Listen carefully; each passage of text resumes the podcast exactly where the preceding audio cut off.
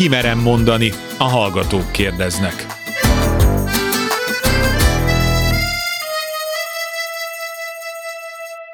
Sugár Ágnes vagyok, köszöntöm Önöket. Csak a gyenge ember megy pszichológushoz. Tanácsot adni könnyű, de az még nem oldja meg a problémát. Aki nincs az én helyzetemben, hogy is tudna segíteni? Ez csak néhány gyakran hangoztatott tévhit a lelki segítségkéréssel kapcsolatban. Ugyanakkor az is igaz, hogy ma már egyre többen érzik úgy, hogy életük bizonyos szakaszában fontos támasz lehet egy pszichológus, egy lelki segítő. Van, amikor elég egy baráti beszélgetés, egy megértő ölelés. Másnak a sport, a testmozgás vagy bármilyen tevékenység segíthet a lelki helyre rázódásban.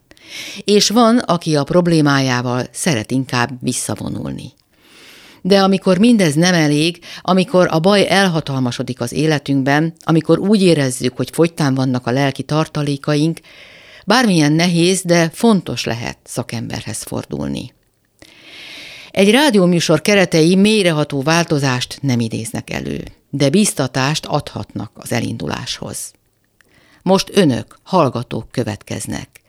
A pszichológus, a lelki segítő pedig válaszol. Kérdezzen tőlük, ha bármilyen életvezetési, kapcsolati vagy más lelki problémája van. Írja meg nekünk néhány mondatban, és mi a műsorban válaszolunk. E-mail címünk kimerem mondani Kimerem Régi ismerősökkel, Majer Máté pszichológus, család és párterapeuta, illetve Tarbence László kulturális antropológus, filozófus, buddhista tanító van a stúdióban velem, szóval ők fognak válaszolni az önök kérdéseire.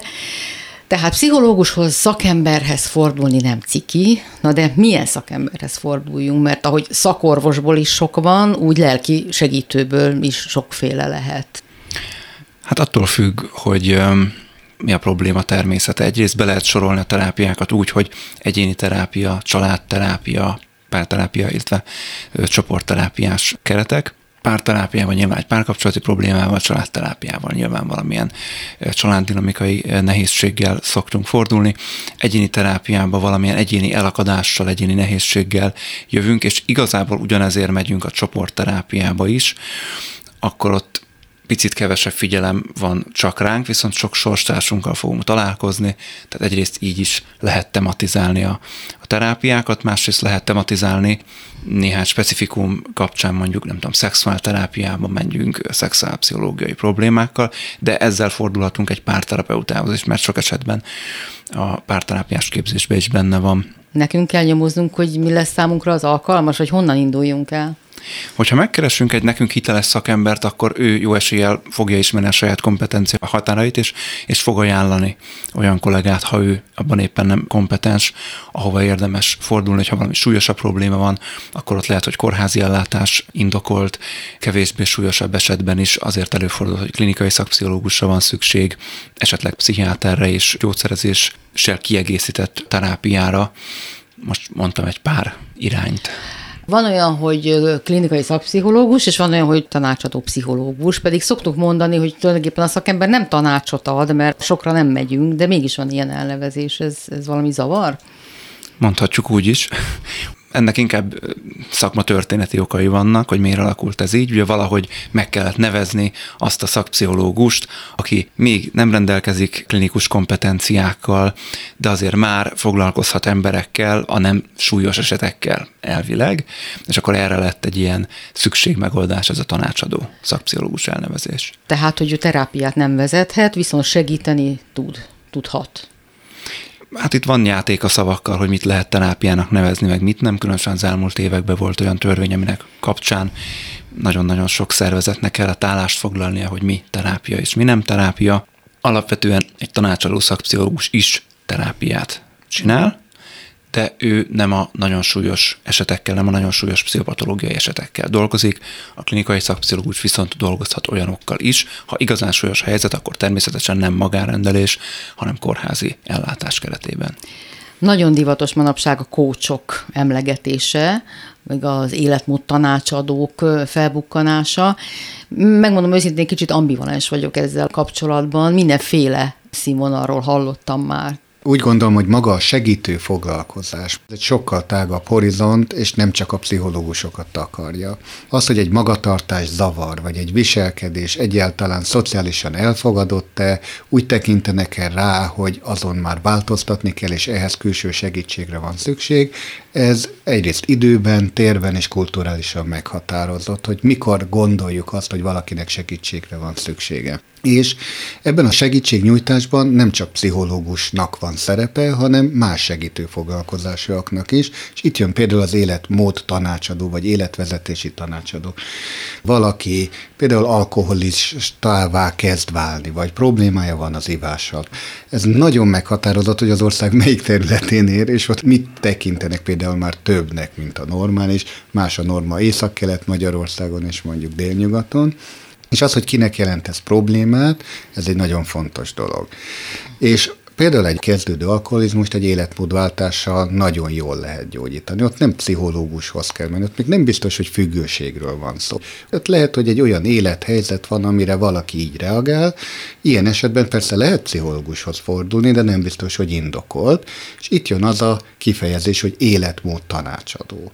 Hogy valaki adott esetben tud segíteni egy olyan embernek, aki az élethelyzete megértésében, feldolgozására, amire ez egy tévesen és rosszul adott reakció, milyen más módokon lehetne például egy ilyen élethelyzetet kezelni. Diplomatikusan kikerülted a választ az én ambivalenciámmal kapcsolatban, hogy mennyire vendő komolyan egy kócs, honnan lehet komolyan venni, mert olyan érzése van az embernek, hogy ma már szinte Dunát lehet rekeszteni, olyan sokan vannak, fél éves tanfolyamokat elvégezve érzik úgy, hogy ők bárkinek bármiben esetleg segítséget tudnak nyújtani.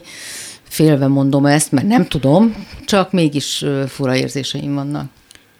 Hát igen, akkor direkt választ adok. Én magam is ugye gyakorló életmód tanácsadó, vagy life coach vagyok, és ugye fogadok egyéni klienseket is. Ezt a szót nem használjuk ebben a kontextusban, hogy kliens valaki, mert inkább arról van szó, hogy valóban az, aki egy pár hetes tanfolyamot elvégez, egy pár hónapos intenzív, mondjuk módszertani képzést, az legfeljebb azokat a kommunikációs alapokat tanulja meg, amire mondjuk egy ilyen feltáró beszélgetésre, egy első interjúnál például szüksége lehet. De ez nem garantálja azt, hogy ő valóban olyan élettapasztalattal, vagy akár ilyen szemléleti háttérrel rendelkezik, ami valódi segítségnyújtást jelenthet. Azért se jó ez a tanácsadó kifejezés, hogy te is már kritizáltad rögtön az elején, mert a legkevésbé az a szerepe egy ilyen életmód tanácsadónak, hogy tanácsokat adjon, hanem leginkább az a szerepe, hogy segítsen annak az embernek a saját élethelyzetének a meglátásában, megértésében, hogy mi vezetett oda, és ehhez viszont olyan szemléleti alap kell, akár filozófiai, akár spirituális, akár pszichológiai, ami már egyébként egy nagyobb kontextusba helyezi el az ő konkrét élethelyzetét. És ez egy nagyon érzékeny téma mert az az ember, aki segítséget kér, kitől fogja ezt kérni, az azon is múlik, hogy az ő világnézete mihez igazodik.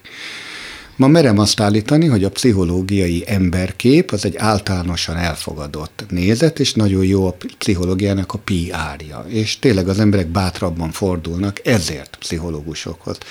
De pár száz évvel ezelőtt inkább egy asztrológushoz fordult volna valaki, mert az asztrológia, mint eszköztár, vagy mint módszer, kiindulási alapnak ugyanolyan jó volt, hogy egy feltáró beszélgetés elindulhasson, és nagyon sokan vannak, akik ilyen humanisztikus asztrológia néven továbbra is majdnem, hogy pszichológiai tanácsadást végeznek, de már a kiindulási alap nem valamiféle DSM rendszerű pszichológiai kategóriarendszer, hanem mondjuk egy asztrológiai születési képlet.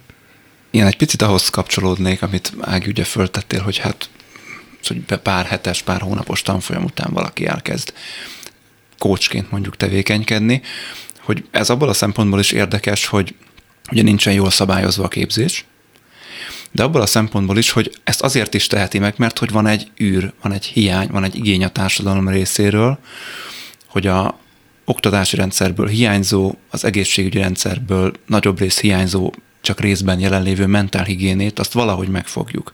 És amit Bence mondasz, ez nagyon tudok kapcsolni, hogy mindenki hite világnézete szerint fog inkább egy nem tudom, tudomány alapján álló szakembert keresni, esetleg valamilyen spirituális, ezoterikus irányba elindulni, és remélhetőleg kap is arra vonatkozó segítséget, amivel ő odafordul. Sok esetben valószínűleg nem a megfelelő szakemberhez fordulunk, így mondom, többes számban, mert hogy nagyon-nagyon sokszor találkozom én a praxisomban olyan emberekkel, akik elmondják, hogy járt, nem tudom én, kineziológusnál, asztrológusnál, látónál, vagy éppen pszichológus kollégáknál, és itt ebbe csalódott, ott abba csalódott, ott amabba csalódott, tehát nagyon-nagyon sok negatív visszajelzéssel találkozom én a praxisomban, ami vagy abból fakad, hogy az a szakember esetleg többet vállalt, mint amit tudott, vagy abból fakadt, hogy egyszerűen az ő kettejük közös munkája, valahogy a közös dinamikájuk nem működött jól. Lehet, hogy jó volt a szakember, de valami ott mégsem működött. És lehet, hogy a 120-nál is ez fog történni vele, de ezt nem tudjuk. Annyiban szeretném mindenképpen megerősíteni azt, amit ő mond, hogy egy valóban jól képzett coach az pszichológia tünet együtteseit jól ismeri, tehát a, a korképeket, hogy így mondjuk, hogy meg tudja állapítani azt, hogy egy hozzáforduló egyén az milyen mértékben terhel. Tehát, hogy valóban még kezelhető-e hagyományos tanácsadói eszközökkel, amelyek coaching eszközök, vagy pedig valóban pszichológusra van szüksége. És ehhez természetesen az kell, hogy ez a coach pszichológiai képzettséggel is rendelkezzen, és a legtöbb coach azért előbb-utóbb ugye ismeri a határokat, hogy meddig mehet el, és mi az, a meddig nem. Hol van szükség valódi terápiára, hol kell kompetensebb szakembert keresni, Viszont a saját tapasztalatom és a saját gyakorlatomban én azt látom, hogy embereknek nagyon nagy részének bőven elegendő egy életmód tanácsadás. Mert valójában a problémájának a gyökere az nem pszichológiai természetű, és, és nagyon gyakran, aki már pszichológushoz kell járni, az gyakran azonosul egyfajta pszichológiai korképpel, és ez a fajta identifikáció egy nagyon veszélyes dolog, hogy ő magát akkor besorolja valamilyen állapotba, és ezzel az állapottal azonosulva terápia függővé válik. De hát gondolom majd erről Mátékra később fogunk beszélni. Illetve van még egy oka annak, hogy talán miért népszerűbbek az úgynevezett életmód segítők, kevésbé veszélyes. Egy pszichológusnál félhetek attól, hogy olyasmi derül ki, ami nagyon fog fájni, vagy hosszadalmas, vagy még bonyolultabbá válik minden, mint ahogy most élem az életemet. Valahogy lájtosabbnak tűnik egy ilyen tanácsadó, aki félig barátian elbeszélget, vezetget. Abszolút különösen, hogyha az ezoterikus segítők felől indulunk, ott mindig az az ígéret, hogy, hogy valami nagyon gyors megoldás lesz, vagy nagyon gyakran ez az ígéret, és hogy a segítő azt tudja a megoldást. Mint egy ilyen gyógyszer, ezt beveszed, levesszük a rontást, az energiákat, nem tudom, a csakrákat, valamit mahinálunk, és akkor neked jó lesz. Tehát, hogy valami ilyesfajta ígéret van. Egy gyors, könnyű, mintha egy orvosságot vennék be szintén a, a könnyűsége miatt vannak ilyen küszöbb szakmák, hogy picit ezt is idehozza, mint mondjuk a kozmetikus, a fodrász, a masszőr, akikkel olyan bizalmi kapcsolat alakul ki a, a foglalkozások során, hogy ott is tulajdonképpen intim, belsőséges dolgokat oszt meg nagyon sok ember, mert mondjuk egy pszichológushoz nem mer elmenni, mert ott hosszadalmas lesz, meg kiderül valami, meg egyébként is megbélyegzik esetleg, de mondjuk a fodrásznak elmondja ugyanezeket, vagy a, vagy a körmesének. Ha még ide a határszakmákhoz, én a személyi edzőt is idehoznám, lévén, hogy egyébként én is sportedző is vagyok, de ez ugyanígy igaz, hogy amikor valakinek van külsejével egy alapvető problémája, és a mélyén természetesen lelki eredetű problémák vannak, de ő mégis a test oldaláról közelít ennek a problémának a feloldásához, és hol van az a pont, ahol már azt mondod, hogy itt a lelki okokat is mögé kell tenni.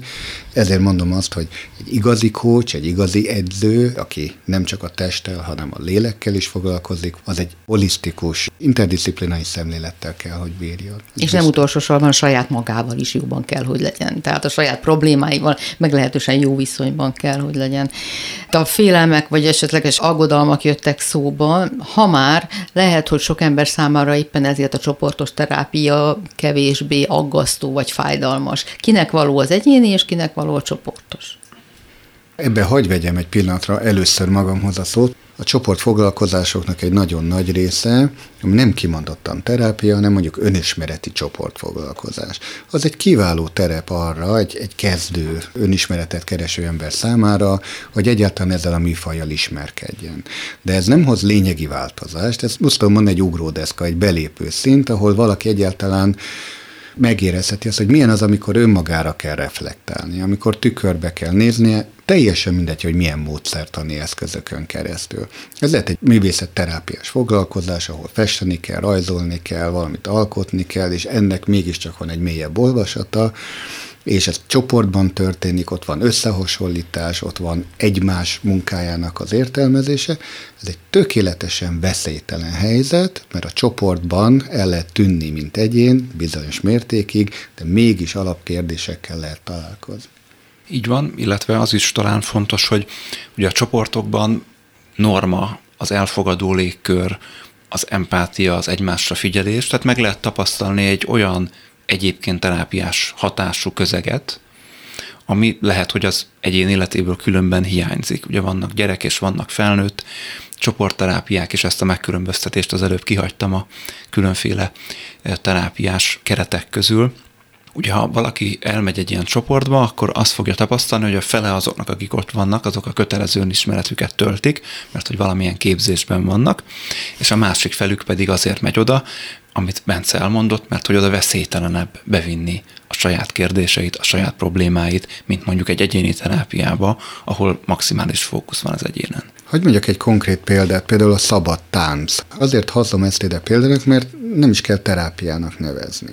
Egy szabad tánc az egy olyan csoportfoglalkozás, ahová emberek elmehetnek, és beszélniük sem kell. Ezért zseniális, mert még kérdéseket se tesznek fel, hanem olyan helyzetbe hozzák az illetőt, ahol ő a mozgáson, a testen keresztül tolt fel blokkokat, feszültségeket, de mégis az egész szabad tánc végső soron egy interaktív színházzá válik, ahol ugye az egymással kapcsolatba kerülő résztvevők a szavak nélkül mégis olyan helyzeteket hoznak, aminek katartikus és felszabadító hatása van, de valójában az egyének, akik oda mennek, és viszik magukkal ugye a helyzeteiket, azok teremtik meg és interpretálják a saját fejükben azokat a helyzeteket, aminek a katartikus hatása van, és maga a foglalkozás vezető bármilyen forrán hangzik, nem is csinál semmit. Azon kívül, hogy a helyzetet megteremti. És a helyzet önmagától működik, és a helyzetbe helyezett emberek önmagukat gyógyítják. Mire elég ez? Meddig lehet eljutni ilyesmivel?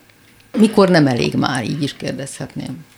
Hát akkor, hogyha elakadás van, és az ettől nem oldódik föl. Ilyen egyébként, mint a, a szabadtáncia, mondjuk az impro, az improvizációs színház, ahol ugye egy ilyen mintha világban kimondhatok olyan dolgokat, fölvehetek olyan szerepeket, amik egyébként ott vannak bennem, de a hétköznapokban nem merném talán ezeket megcsinálni.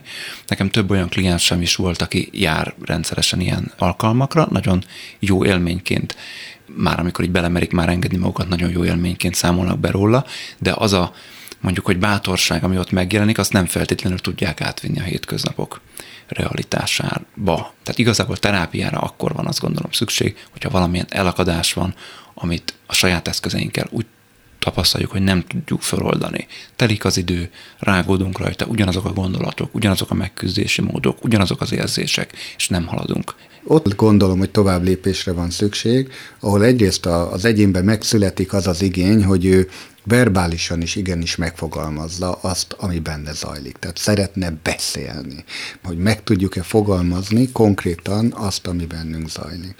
A másik pedig az, ahogy a Máté is mondta, ahol ez egy elakadást jelent, tehát például én ezekben a nonverbális helyzetekben ugyanazokat a fájdalmas, mély érzéseket élem újra és újra meg, ezek nem oldódnak fel, ahogy te mondtad, sőt, inkább felerősödnek, és innentől kezdve egy újabb blokként szerepelnek.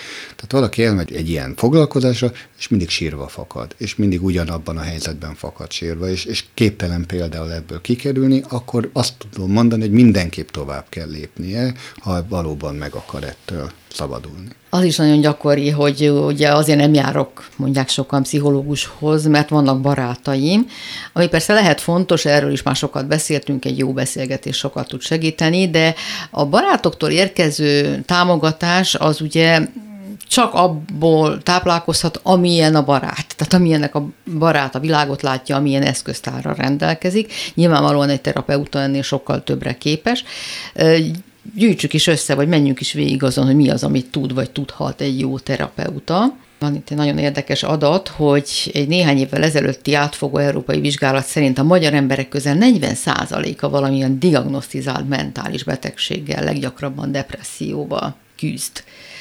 És ennél sokkal több azoknak a száma, akik sosem fordulnak szakemberhez, pedig egyes életszakaszban bizony szükség lenne rá. Picit egy pillanatra eltérnék a kérdéstől, és aztán, aztán kapcsolódom hozzá, hogy a miért nem járnak szakemberhez. Hát azért, mert nincs. Aha.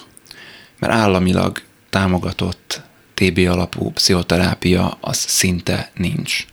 Vannak az országnak olyan régiói, ahol kismértékben, kis kapacitással elérhetőek ilyenek, nagyon leterhelt szakemberekkel, de többnyire a pszichoterápia az drága magánrendelések keretében történik. Óriási területi egyenlőtlenségek vannak Magyarországon azzal kapcsolatban, hogy hol mennyi szakember elérhető, és azzal, hogy egyébként az elmúlt években én legalábbis úgy tapasztalom, hogy még inkább megnőtt a pszichoterápia elfogadottsága, nincs annyi kiképzett szakember, amennyi ki tudná szolgálni. Hát ehhez képest ismertségi körömben van olyan, aki klinikai szakpszichológusnak jelentkezik évek óta pszichológusi diplomával, és egyet-egyet vesznek fel az ország néhány pontján, amikor évente felvételit hirdetnek, képtelenségbe jutni. Ez alapvetően egy képzésbeli probléma. Az egyik az, hogy nehéz bekerülni a, a klinikai szakképzésbe, de még hogyha valaki be is kerül, ugye ott elvárás, hogy egy állami intézményben kell dolgozni, legalább részmunkaidőben, hogyha jól tudom, olyan bérekkel, amiket ott kapnak, közben viszont önköltségen kell fizetni. Az egyébként nem olcsó klinikai szakpszichológus képzést, ami az öt éves egyetemi képzésen fölül még további négy éves képzést jelent. És hogyha valaki ezt mind elvégezte, még akkor se pszichoterapeuta, hanem még csak klinikai szakpszichológus, ha pszichoterapeuta szeretne lenni, az még egy további három éves, szintén nem olcsó képzés, szintén kötelező állami munkahelyjel. Ugye az állami munkahelyeknek a száma a forráshiány miatt az elég korlátos, tehát ezért is nehéz bekerülni a klinikai szakképzésbe, mert hogy nagyon sokaknak egyszerűen nincs meg ez az állami munkahely, ami alapján oda be tudnának kerülni. Ez szerintem egy óriási nagy probléma, ez egy szakmapolitikai probléma. Mi az oka? Hát, hogyha végig gondoljuk, ugye ma a pszichoterápiás képzés az úgy működik, így alakult ki történetileg, hogy vannak olyan képzőműhelyek, ahol van néhány darab kiképző, és az ő megélhetésüket, az ő nagyon jó megélhetésüket biztosítja ez a rendszer, ami egyébként egy nem túlságosan befogadó közeg. Tehát ahhoz, hogy valaki pszichoterapeuta legyen, hogy 5 plusz 4 plusz 3 évet végigcsináljon, ahhoz bizony elég komoly anyagi háttérre van szüksége. A magyar társadalom jelentős része ezt ma nem tudja biztosítani a gyerekeinek, vagy akár már a, már a felnőttek sem maguknak, hogyha ők önmaguknak finanszíroznának egy ilyen képzést. Ugye az egyetemi képzés az igazából nem jogosít föl szinte semmire. Tehát, hogyha valaki elvégzi az öt évet, akkor ő pszichológus lesz, megkapja ezt a címet, de nem önállóan nem végezhet terápiákat, már csak azért se, mert hogy az öt éves képzésben nincsen, nem szerepel semmi olyan fajta tudásátadás, ami alapján lehetne ilyeneket végezni. Ugye Franciaországban néhány évvel ezelőtt egy nagy változást vezettek be, liberalizálták a képzést, ott azt mondták, ott is hasonló képzési rend volt, kicsit talán rövidebb, és azt mondták, hogy, hogy ez így nem jó, hanem igenis szükség van sokkal több jól képzett pszichoterapeutára, és magát a pszichoterapeuta képzést kell bevinni az egyetemekre. Uh-huh. És ezzel nyilván magánérdekeket sértettek, azoknak a magánérdekeit, akik addig a képzéseket magán keretben csinálták, lehet őket anyagilag úgy kompenzálni, hogy annyira ne ellenkezzenek, de tekintve, hogy Magyarországon mind az egészségügy, mind az oktatás, hogy óriási forráshiányokkal küzd, és Magyarországon azért sincsenek állami pszichoterápiás helyek a páciensek szempontjára elérhetően, mert hogy amiről beszélgetünk, hogy hát a házi orvosi rendszer az hogyan omladozik, ez már megtörtént 20 évvel ezelőtt a pszichoterápiával. Tehát az már összeomlott. És akinek pénze van, akinek lehetősége van elmenni mégiscsak pszichológushoz, ő se biztos, hogy terape- terapeutához kerül, de már az is súlyos pénzekbe kerülhet. Hiszen a magán ellátásban tud csak részesülni. Így van. Muszáj, hogy visszavegyem azt az eredeti gondolatot, hogy Magyarország 40%-a valami mentálhigiéniás problémával küzd, és ennek egy nagy része a depresszió. Ez tényleg így van, viszont nagyon fontos akkor kimondani, hogy maga a mentál higiéné, az kikerült az emberek úgymond önrendelkezése joga alól. Ez egy nagyon fura dolog, hogy legtöbb ember ahogy a Máté már korábban utalt rá, úgy gondolja, hogy nekem problémám van, tehát elmegyek valakihez, aki valami csodaszert tud és ismer, egy rámolvas, egy varázslást, egy kuruzslást, ahogy mondtad, mit tudom én, helyre teszi az aurámat, feltölt engem bioenergiával, vagy nem tudom én, ad valami cseppeket, amiket beszedek, és ettől már is jobban leszek. Hát Ugye ott kezdődik, hogy az embereknek mentálisan önmagukat rendbe tenni, tehát a mentális egészség megőrzés az már nem egy ilyen reaktív módon kéne, hogy történjen. Mert amiről a Máté beszél, az már nem csak a tüneti kezelés, hanem valóban az orvoslásnak az a szintje, ami olyan embereknek kell, akik már elvesztették azt az erő, tudatot, hogy önmagukat meggyógyíthatják, és nekik külső támaszték kell. De nekünk vissza kéne menni az oktatásnak annak az elemi szintjére, hogy mit tehet egy ember azért, hogy ne jusson idáig. És maga a mentál higiénié kérdése, tehát ami ott kezdődik, hogy középiskolásokkal foglalkoznak-e önismereti oldalról, egyáltalán tisztába kerül-e valaki önmaga belső értékrendjével, a saját hiedelemrendszerével, a saját családi mintáit segítenek-e neki ideje korán földolgozni, tehát elkezdve valami ismereti munkát végezni. És ehhez azt gondolom, hogy ma ilyen nagyon fura támasztékok és mankók vannak, Esküszöm, hogy több önismeretet ad ma egy joga foglalkozás, mondjuk mentális egészségmegőrzés szempontjából, nem csak fizikailag, hanem lelkileg, mint egy, nem tudom én, későbbi pszichoterápia. Tehát nem kéne a terápiáig eljutni. Olyan módszereket kellene átadni az embereknek már ideje korán, amelyek a mentális egészség megőrzésnek az eszközei. Meditációt, úgymond éberséggyakorlatot, egyfajta stresszkezelő képességet. Hát, hogy önmagukkal egyáltalán kapcsolatban Hogy egyáltalán önmagukban, tehát ezt, ezt föl kell szabadítani. Attól, hogy valaki önmagával foglalkozik, önmagára reflektál, egyáltalán önismereti kérdéseket tesz velő, nem beteg. Régen nem véletlenül hívták a papoknak egy formáját lelkésznek, aki a lélek dolgaival foglalkozott. És itt van egy kulturális változás, hogy az emberek már nem fordulnak a papokhoz lelki tanácsért, vagy lelki iránymutatásért, és a lelkészek egyre szűkebb társadalmi réteget érnek el, miközben azért lehet azt mondani, hogy egy vallásos kontextusba vett ilyen típusú lelki gyakorlat, de a bűnbánatnak a gondolata, hogy valaki tett valami helytelent, és ezt valakinek elmondhatta, az pedig adott egy feloldozást ez alól, és ettől ő megszabadulhatott ettől a lelki terhetől, igenis egyfajta pszichoterápiás módszer. Van az emberek megtalálták ebbe a megkönnyebbülést. Most van egy profanizálódó világ, amiben eltűnnek a papok, a lelkészek, és az embereknek hát nincs kihez fordulniuk, és ezért halmozódik ez a lelki teher, mert semmilyen egyéb eszköztára nincs az embereknek, hogy hogyan is kéne a lelki problémáikkal foglalkozni. Na, akkor nézzük meg, hogy milyen egy jó szakember, miről ismerszik meg nyilván köztudott, vagy legalábbis elvárt mindenki részéről, hogy elfogadó legyen a szakember, aki meghallgat minket, aki foglalkozik velünk. Mondják erre, hogy a barát is lehet elfogadó, meg egy családtag is lehet elfogadó, de azért gondoljunk itt például a legbizarabb fantáziáinkról, vagy félelmeinkről, amit ha megosztanánk egy családtaggal, akkor a szívéhez kapna, és nem biztos, hogy éppen ezért szívesen megtennénk. Viszont egy szakembernek ehhez hogyan kell viszonyulnia? Hát az egyik ugye szakmán belül úgy mondják, hogy neutralitás vagy értéksemlegesség, ugye ezt, ezt képviseli a, a szakember, persze valójában senki nem tökéletesen neutrális, meg senki nem tökéletesen értéksemleges, hát emberek vagyunk. Ez azt jelenti, jelenti szerintem a gyakorlatra lefordítva, hogy én nem ítélkezek a kliensem fölött. Lehet, hogy nem értek egyet azzal, ahogyan ő él, amit ő képvisel, amit a világról gondol, de kíváncsi vagyok rá, hogy az elfogadás mellett a másik nagyon fontos ismérve szakembernél, hogy legyen kíváncsi, akarja megérteni, akarja megismerni a kliensét.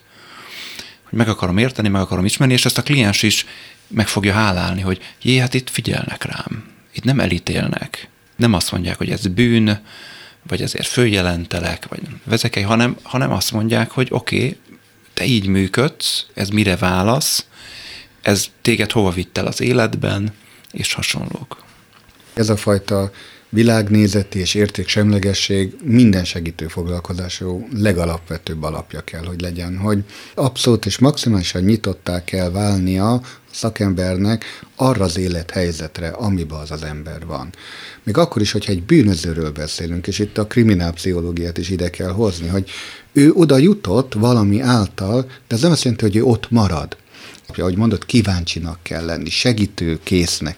Hinni abban, hogy abban az emberben továbbra is van valódi érték, lehet, hogy ezt az értéket eltemette magában, nagyon mélyen, elfolytotta, bezárta valahová, de ezeknek a folyamatoknak a valódi célja és értelme az az, hogy valaki önmagára ismerjen annak a nemes értelme, és felfedezze azt, hogy benne is van valami érték és jó, és azt gondolom, hogy a gyógyulás egyik alapvető eszköze az, hogy ezzel találkozik a szakember részéről, aki ilyen tiszta tükör tud lenni, de azt tükrözi vissza az emberben, hogy valódi érték és valódi tisztaság. A következő pont, hogy egy szakember, a megfelelő szakember minden körülmények között úgy támogat, ahogyan az az illetőnek a legjobb. Hát ehhez az a szakma csúcsán kell lenni szerintem, mert gondolom, mint minden szakmában itt is van mindenféle színvonalú szakember. Hát ugye az ideális esetben történik így, gyakorlatban meg szerintem azért mindenki egy kicsit kísérletezik, próbálkozik, mert minden ember más, minden eset más, nincsenek univerzális megoldások, ezért ebben az adásban, meg ezekben az adásokban sem fogunk tudni ilyeneket adni senkinek. Szakmán belül úgy van megfogalmazva ez a pont, hogy ne a szakember tudja, hogy a, a kliensnek mi a gyógyulás, nem a kliens. És hogy mi abban segítsük őt, amerre ő tud és szeretne változni, ne pedig arra, amerre szerintünk jó volna neki változni. Óha, tehát ezt kifürkészni, hogy neki merre a legjobb változni?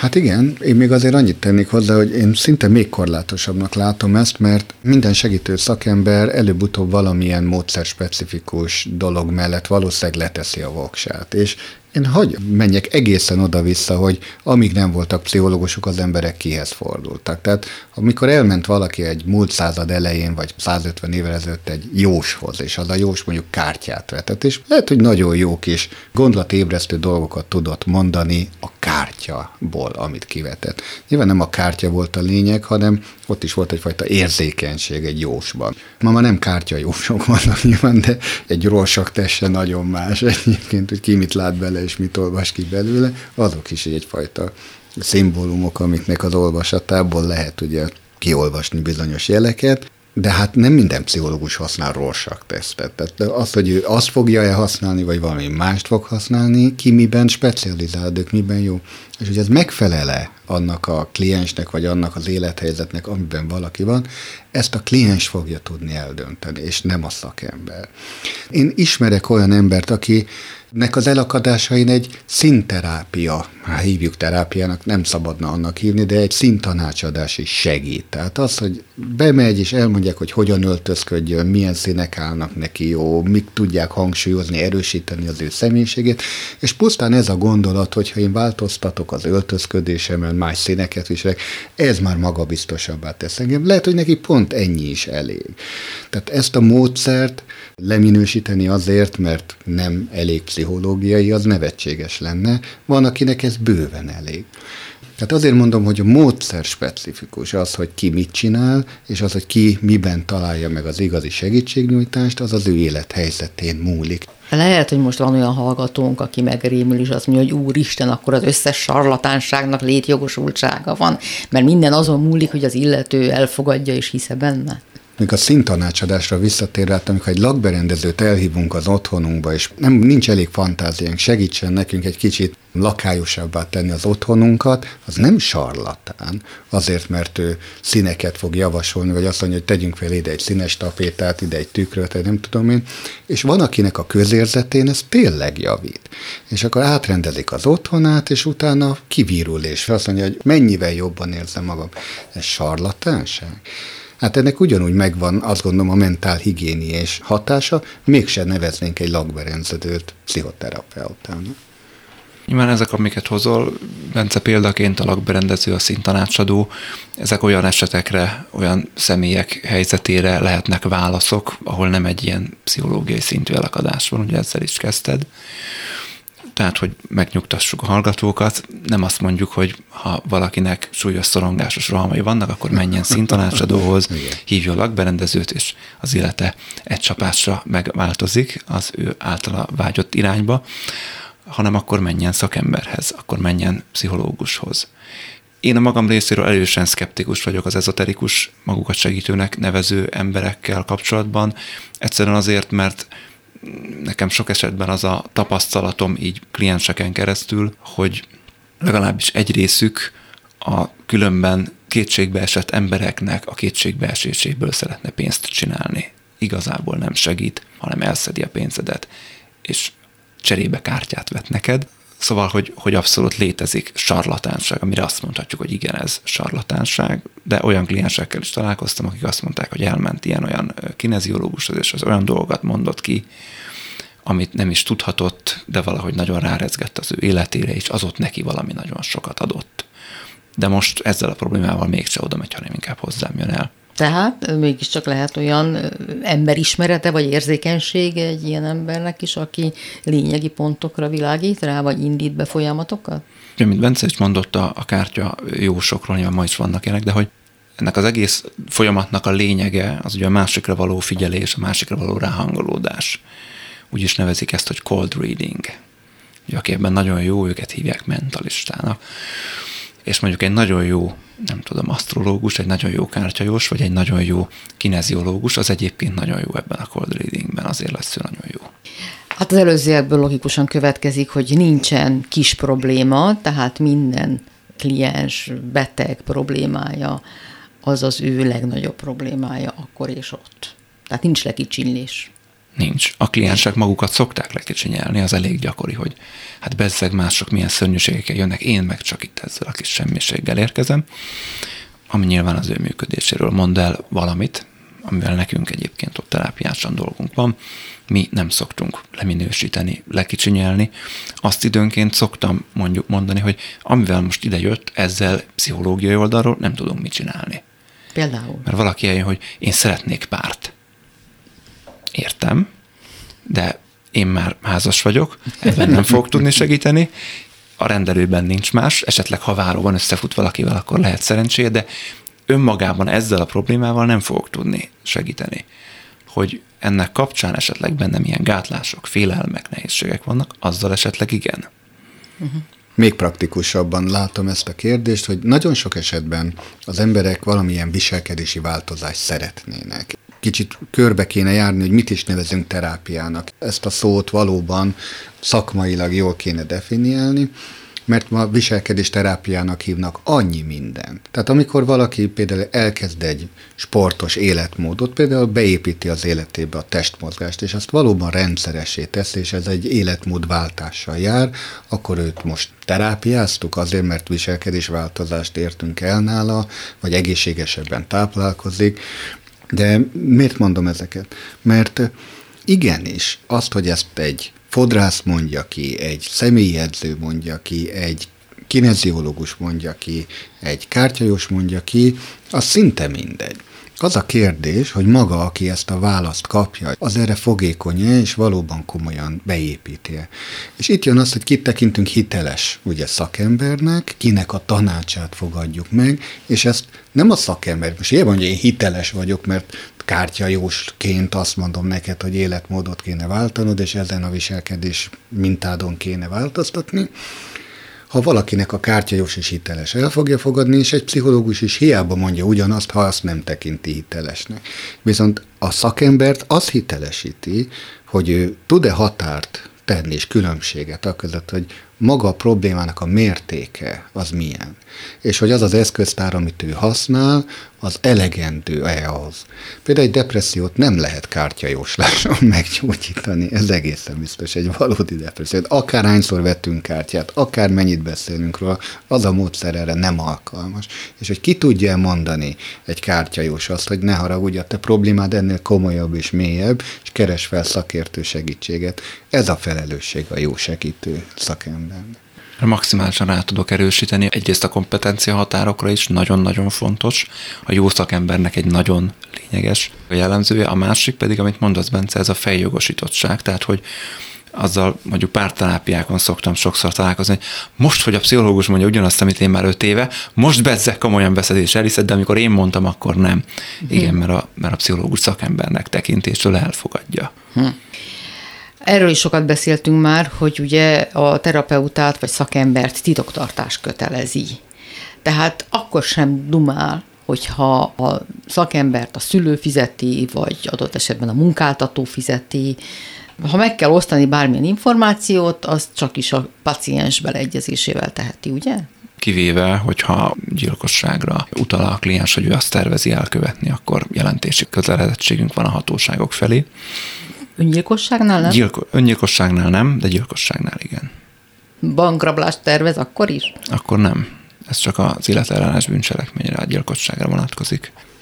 Én azt gondolom, hogy ezt a bizalmi elvet, ahogy ezt hívni szokták, ezt nem lehet kivenni ebből a képletből. Tehát ez az egyik alapja annak, hogy valaki egy biztonságos közegben valódi változást elérhessen, és ha belegondolunk, hogy ez a gyónásnak is egy elengedhetetlen része volt. Tehát még egyszer visszatérek addig, amíg a lelkészek kezében volt ez a fajta feladatkör, ott ugyanez volt az alap, hogy ez csak is kizárólag Isten és te között zajlik ez a párbeszéd, a feloldozás is egy jelképes feloldás. Valójában a feloldozás nem a pap adja, meg nem a lelkész, hanem az Isten adja annak a embernek, aki ebben a bizalmi légkörben akár a legsúlyosabb védkeit is meg tudta valani.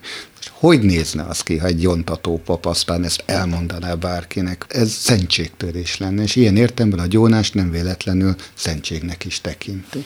Jutott eszembe egy lehetőség még, ugye mondjuk bántalmazás, gyerekbántalmazás van akkor is hallgat a pszichológus? Nem, ott is megvan a jelentési kötelezettség. Azt azért nem mondtam, mert én nem dolgozom gyerekekkel, eszembe se jutott most így a saját praxisomban gondolkodtam, csak de igen, teljesen igazad van, hogy ott uh-huh. is megvan a, a hatóság felé a jelentési kötelezettség. Ugye mondtad az öngyilkosságot, ott, ott nincs, pláne a felnőtt kliensről van szó, eldöntheti mindenki szabadon, hogy véget vete az életének, vagy tovább él. A terapeuta képviselheti azt, hogy aktív öngyilkossági krízis az az én kompetencia határomon kívül van, tehát ebben az esetben én egyedül nem fogok tudni segíteni, akkor be kell vonni pszichiáter kollégát mondjuk, aki, aki gyógyszert ír föl. Nyilván, hogyha valaki öngyilkossági krízisben van, akkor tartósan nagyon beszűkült tudatállapotban van. Ugye, aki öngyilkosság krízisben van, ő nem meghalni akar, hanem ő már nem bír úgy tovább élni, és nem lát reményt arra, hogy lehetne másképp is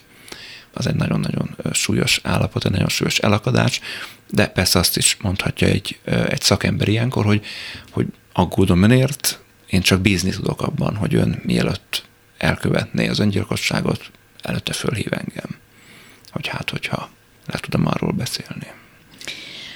Ez egy izgalmas kérdés, a következő pont, ugye, hogy a terapeuta vagy a tanácsadó nem okoskodik, nem ad tanácsot, de valamennyire azért megoszthatja a teóriáját, az elképzeléseit, vagy az sem a folyamat során? Hipotézis lehet mondani, mert az nem tanácsadás. A hipotézis az az, hogy én úgy látom, hogy ön így működik, mit szól hozzá. És tévedhetek, nem biztos, hogy igazam van.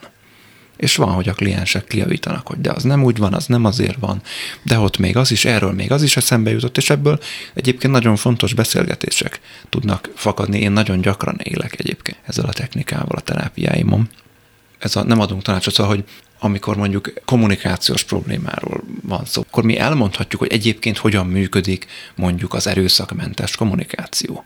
Ezt lehet tanácsadásnak is értelmezni. Elmondjuk, hogy az így működik, ez a előnye, ez a hátránya, ezzel a nehézséggel jár, ha ezt és ezt szeretnék elérni, akkor ezt lehet használni, meg nem ezt szeretnék elérni, akkor meg ezt ne csinálják. Tehát lehet ilyen konkrétumokat mondani, vannak bizonyos helyzetek konfliktuskezelésnél. Lehet azt mondani, hogy amikor így egymásnak esnek és üvöltöznek és verekednek, akkor ennél az is jobb, ha egy picit akkor külön mennek, nem szólnak egymáshoz, lehiggadnak, és aztán amikor már mind a ketten lehiggadtak, akkor lehet megbeszélni, hogy mi történt közöttük. Ez is felfogható konkrét tanácsadásnak, tehát úgy nem igaz, hogy soha semmilyen fajta praktikus dolgot nem mondunk, mert mondunk, a coaching szakmába ezt úgy szokták inkább megkülönböztetni, ha ez szakmának tekinthető. Ugye van az a része a coachingnak, amikor a szakértő az elsősorban arra törekszik, hogy segítsen magának a, az ügyfélnek vagy a kliensnek megoldani a saját problémáját. Ebben az esetben ő semmilyen iránymutatást nem ad, egyszerűen segít abban, hogy önmagát feltárva maga a kliens bizonyos belátásokra jusson önmagával kapcsolatban. Itt alapvetően egy kérdezés technikáról beszélünk, és tényleg egy követésről. De vannak olyan helyzetek, ahol igenis egy coaching az átmehet abba az irányba, hogy idézőjelben rányomunk valamit. Például egy viselkedés változás, de csak kísérleti jelleggel, mint javaslat. És azt mondjuk, hogy hát ebben a helyzetben vannak erre működő, képesebb például viselkedés minták, ebben a helyzetben lehet ezt és ezt csinálni. Viszont ezek mindig csak javaslatok, nem egy utasítás, bár hozzátenném, hogy nyilván egy nagyon radikális, és az már a konfrontatív coachingnak nevezett módszert, amikor igenis mondjuk valaki egy nagyon szélsőséges élethelyzetben van, és ott nyilván engedélye vagy erre való felhatalmazásával, de mondjuk a coach azt mondja, hogy már pedig akkor ezt tedd. És ez ott lehet egyébként indokolt, nyilvánvalóan, ahol nagyon szélsőséges viselkedés változásokról van szó, és nagyon rövid időn belül kell radikális változásokat elérni. Például. Hát például egy gyereknek, ahol a, a gyerekeknek a viselkedése valóban elfogadhatatlan, vagy olyan szociális normákat sért, ami nem megengedett. Például veri az osztálytársait az iskolába. Ott egy feltáró beszélgetéssel nem sokra megyünk, tehát ott valahol olyan viselkedési normákat kell szabályszerűen ismertetni és elmondani, hogy mi a normális viselkedés, mi az elvárt módja a konfliktus kezelésnek, ahol nagyon erősen inkább parancsok, utasítások formájában kell egy iránymutatást adni egy ilyen gyereknek. És az lehet, hogy minden liberális nevelési elvvel most teljesen szembe megy, de valójában vannak helyzetek, ahol ezt a lépést meg kell tenni, és itt a gyereknek az engedélyét megkérni, hogy ha megengeded, akkor, meg, akkor megmutatom, hogy ezt hogy kell csinálni, az egy fontos lépés, de el lehet oda jutni, hogy nem engedélyt kell kérni, hanem tulajdonképpen egy utasításba kell ezt megfoglalni. És ez sajnos felnőttekre is igaz. Tehát már a gyereket, mikor úgy érzem, vannak gyermeki állapotok, amiről már korábbi adásokban annyiszor beszéltünk, hogy egy felnőtt is tulajdonképpen egy lázadó hülye gyerekként viselkedik, és muszáj neki ilyen értelemben egy sokkal keményebb konfrontatív helyzetet teremteni. Amit nem szoktunk csinálni soha, hogy akkor azt is, azt is mondjuk, hogy nem döntünk a kliens helyett. Tehát arra mondjuk adunk esetleg praktikus eszközöket, nevezhetjük tanácsoknak is, hogy akkor ezt az adott helyzetet milyen módokon lehet másképp kezelni, mint ahogy ő szokta ha semmilyen saját eszköz nincs, hogyha van, akkor érdemes mindig megkeresni a sajátot, esetleg azon egy kicsit alakítani, hogy hogyan tudna az más helyzetekben is működni. Ha nincs, akkor lehet kívülről, de hogy nem tudom, együtt maradjak-e a férjemmel, feleségem, hogy elváljak, dönts el. Még egy valamit mondanék, ami viszont mondhatom, hogy a live coachingban igenis előjön, mint egy nagyon konkrét eh, igény az emberek részéről, az pedig mégiscsak egyfajta világnézeti igazodási pont, egy referenciarendszer. Engem nagyon sokszor kérdeznek, hogy Bence, most mondd meg, hogy hogyan van ez, vagy mi ez a világ. És ugye ezek kimondottan világnézeti kérdések, és ilyenkor muszáj valami igazodási pontot elővenni, és azt lehet mondani, hogy nézd, én, miután buddhista világnézetű vagyok, én erre szoktam hivatkozni, hogy az én világnézetem szerint, vagy a buddhista világnézet szerint például a tetteknek van visszaható következmény, ez a karmának a tanítása, és amit az ember tesz, mert annak megvannak a következménye, amivel számolnia kell, és nem tud a cselekedetei visszató következményről elrejtőzni. Hiába valaki rejtegeti, meg titkolja a szándékait, ezek a szándékok előbb-utóbb úgy is manifestálódnak, és lehet elfolytani, lehet elrejteni hosszú éveken át, akár évtizedeken át, de előbb-utóbb ezeknek meg lesz a hatása. És előkerülnek, én úgy gondolom, hogy világnézeti, életfilozófiai és hát létfilozófiai kérdések, akár ilyen kontextusban mint a Máté emleget, hogy mikor lesz nekem párom, vagy mikor jön már a nagy ő. Nagyon sokszor inkább nem is ilyen személyes szintű kérdéseket tesznek fel, hanem szinte létfilozófiai kérdéseket, hogy Bence, normális az, hogy 40 évesen nincs még párom, vagy nem tudom én, nincs gyermekem, lesz-e nekem valaha? És akkor ezekre nagyon nehéz nem behozni valamiféle világmagyarázata.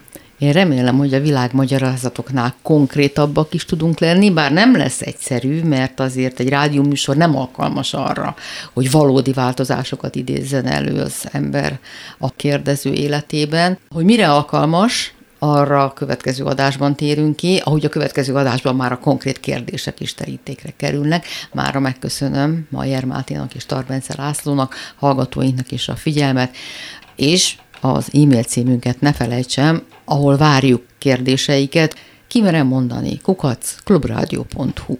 Sugár Ágnest hallották, viszont hallásra. Kimerem mondani, a hallgatók kérdeznek.